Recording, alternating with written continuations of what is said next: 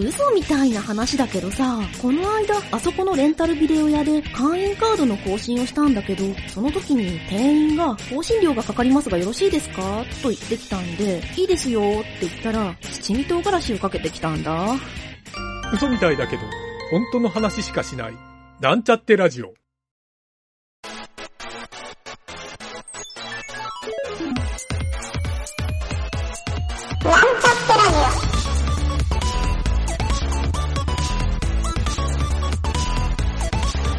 この番組は、プログラミング初心者の勉強に役立つ情報をお伝えする放送局です。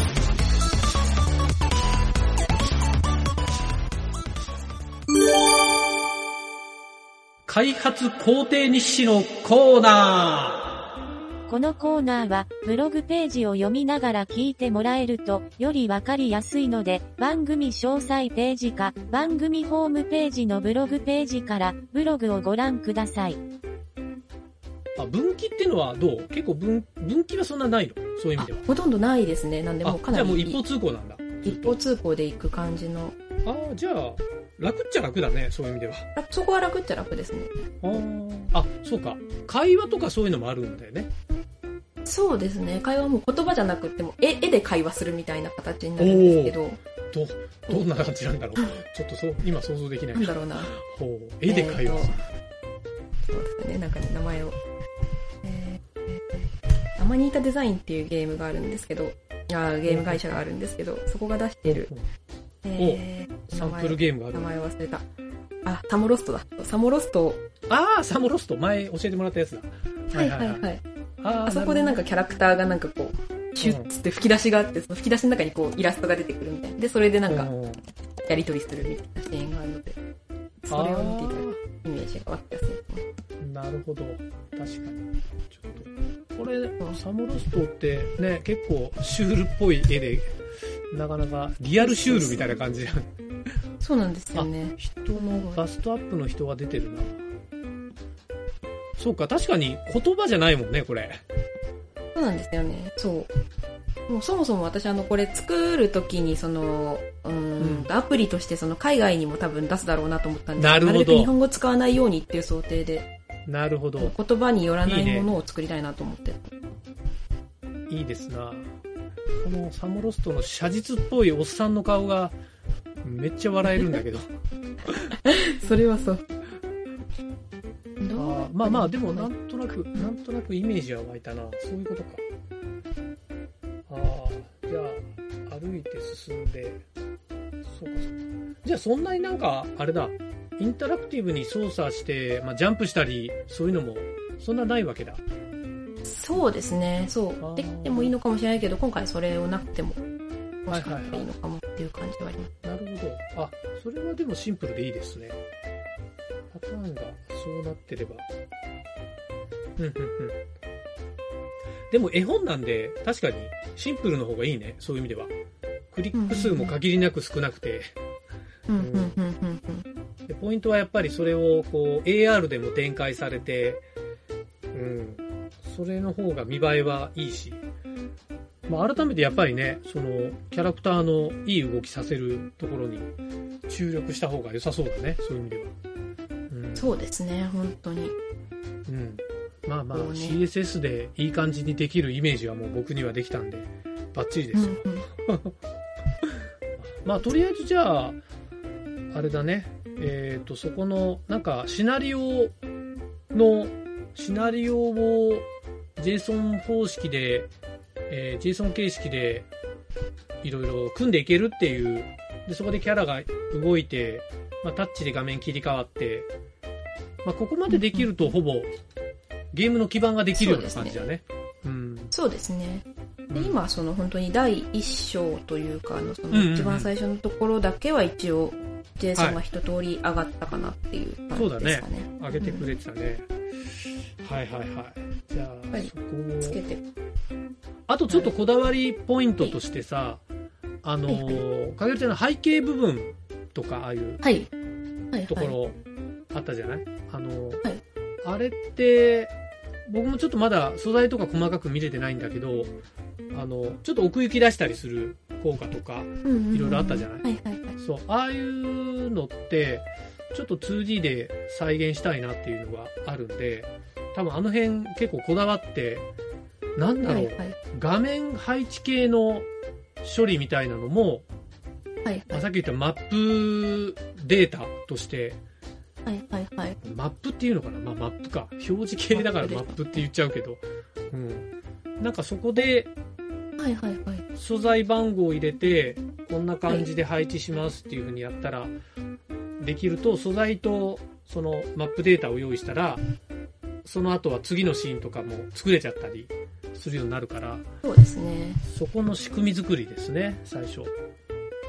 思ったのは、こうん。う、並べた背景で、示唆効果をつけるというか、奥の方があんまり動かなくて、手前の方のものがちょっとこう大きめに動くとかするだけでもうなんかスクロールのね。動いてんのかなみたいな。そうそうそうそうですね。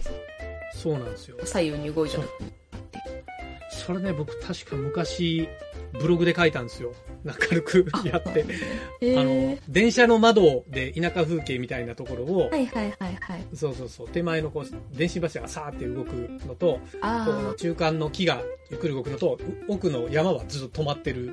あ、はいはいはいはい。すげえリアルにできるみたいなのを、確かなんかサンプル作った。そうそうそうそう。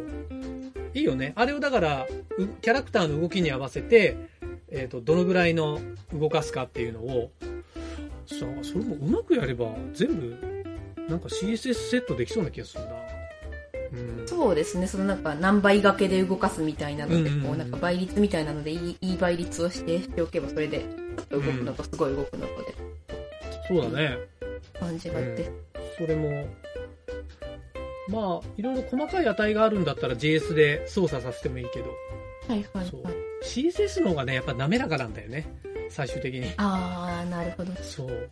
あの、JavaScript でやると、えっ、と、はいコンマ何秒おきに、この位置に動かすとかっていう風になるから、あー、セットインターバルみたいな。そう、セットインターバルになっちゃうんで、でそれをよくやるのはね、ブラウザでよくやるのは、あの、CSS のトランジションっていうセットをしておいて、あー動いた時に中間を補足、保管してくれるアニメーションがあるんで、それを入れて、開始座標と終了座標を JavaScript でコントロールさせるっていうのはやるんだけど。ただなんか、あの、意外と激しい動きをするとこだと、それだと、あの、結構ね、変な動きになったりする場合があるから、あ影尾ちゃ。んのはね、多分そんな、あの、瞬間的な操作がなさそうだから、もしかしたらトランジション効果だけでかなり滑らかな動きは担保できるかもしれないね。うん。いいかも。でもなんか、絵本の、その、絵本システムの基盤みたいなのが作れたら、やっぱそこもちょっと今回テーマの一つだから、なんかそういうの考えながらやってみたいね。うん。そうね。そうただもしその汎用性をそう上げるんだったら、その今後そのもし別のやつに展開するときにそのキャラクターが歩けるようにした方がいいとかっていうのがあるんだったら、そういうスタイル、そういうスタイルでもう最初から作っていく方がいいの？か。ああ、そうだね。歩く、いや、歩くのはね、多分、すごい、コントローラー部分って相当作り込むことになるから、はいはい。今回それがないんだったらもう、まず、そこはサクッと作っちゃった方がいいような気もするかな。OK です、OK です。うんうん。コントローラーはね、コントローラーを使うときに作り、足して、足して作った方がいいような気がするな、昨日。なんか別のその、なんていうか、クラスというか、そういうので、こう、後付けでいけそうなうん、感じなんですか、コントローラーライブラリーを僕作ってるんだけど、そうそうそうな。。一応、ね、あの、テトリスを作ったから、ああ、そうか、そうか、そうか。なるほど。そうそう。テトリスでね、なかなか、そう、あの、まあ、一番苦労したのは音楽なんだけど、そう、うんうん。まあ、コントローラーはね、でも別に入れてもいいんだけど、どっちかというとコントローラーライブラリーを使って、自分でその後、そのゲーム専用に書き込むところってめちゃくちゃ量が多いのよ。ライブラリー任せであんまりできなくて、ライブラリーが何をやるかっていうと、今何のキーが押されて、えっ、と、はいはいどういう動きをしたかみたいな。ああ、取得して。そうそうそう。今回で言うと、影織ちゃんが例えばそのスワイプ処理を入れるとかあ、、はい。はいはい。そういうのをやるときに、これは左から右にスワイプしたのか、下から上にスワイプしたのか、あそういう判別をライブラリ側にやらすやらせた方がいいと思うんだよ。あ、なるほど、なるほうんそうでとか、あとスワイプの、あの、画面の何パーセント、何ピクセルぐらいスワイプしたか、ぐーっと上に思いっきりスワイプするのと、下にちょっとスワイプするのとで、多分意味が全然違うと思うんですよ。ど。確かに、そう確かに。。そういうコントローラー的な要素、まあタッチ操作だけじゃなくて、マウスも同じだし、えっ、と、キーとかも一緒だと思うんですよ。うんうんうん。で、それの JavaScript のちょっと特性を集めたライブラリってのを一個作ってはいるんだけど、まだね、別に完璧なライブラリじゃないんだけど、今言ったような内容は、ちょっと足せば、そこら辺までは持っていけるから、はいはい。うん。そう。だから、で、その後難しいのは、あの、実際、かげるちゃんが今回仮にゲームをカーソルでキャラを動かそうとした時に、どのカーソルを押したら、キャラがどういう動きをするかっていうのは、もうゲーム内で書かないといけないんですよ、個別に。ああ、はいはい。そう下手したらシーンごとに書かないといけないんで、それをやるには、もしかするとなんかそのシナリオライブラリーっていうのを今回作れたら、シナリオとコントローラーがセットにできるかもしれないし、ああ、なるほど。はい。それか、今度、ちょっとややこしい話なんだけど、中間ライブラリーっていう考え方で、えーはい影織ちゃんのっていうよりは、なんかその、今回作る絵本の、えーライブラリー、絵本ライブラリーっていうのを一個仮に作るじゃないですか。作るとするじゃないですか。はいこの時に、この僕が作ったコントローラーライブラリーと、えーシナリオライブラリーっていうのを足して、えーキーを押せば、ある程度こういう動きはできますよっていう、もうコントローラーっていうか中のクラスを作っちゃうと。だからその中のメソッドを叩けばいいような中間ライブラリーを作るはいはいと、うん、汎用性はそっちで聞かせた方がいいかなと思うんですよ。なるそう。そうそう。だから、まあ今回はそれで、あんまりカーソル動きに依存しない、まあコントローラーライブラリを入れるんだけど、うん、細かいカーソルは今回はなくてもいいから、後でその中間ライブラリはバージョンアップしていけばいいかなと思ってね。なるほど、なるほど。あそうすると、じゃあ、その他のところに転用して、そうそうそう。なんかもそうう、カーソルで動かしたいそうそうそうそうとかにはっていう。なるほど。だから、後で作っていくゲームで、もう本当 OSS みたいな感じで、後でそういう機能欲しいなと思ったらどんどん追加して、ライブラリを膨らませていくっていう、成長させるような。ああ、すうん。という感じでオープンソースにするといいかなと思ってね。うんすごいですね。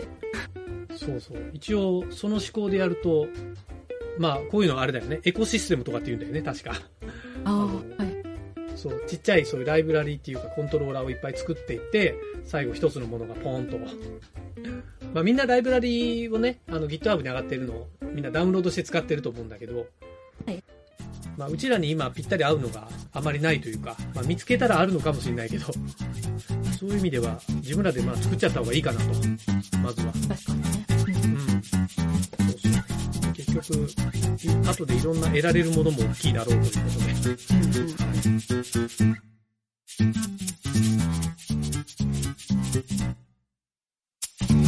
番組ホームページは、https, コロン、スラッシュスラッシュ、ミート、ドット、ワーク、スラッシュ、ラジオです。次回もまた聞いてくださいね。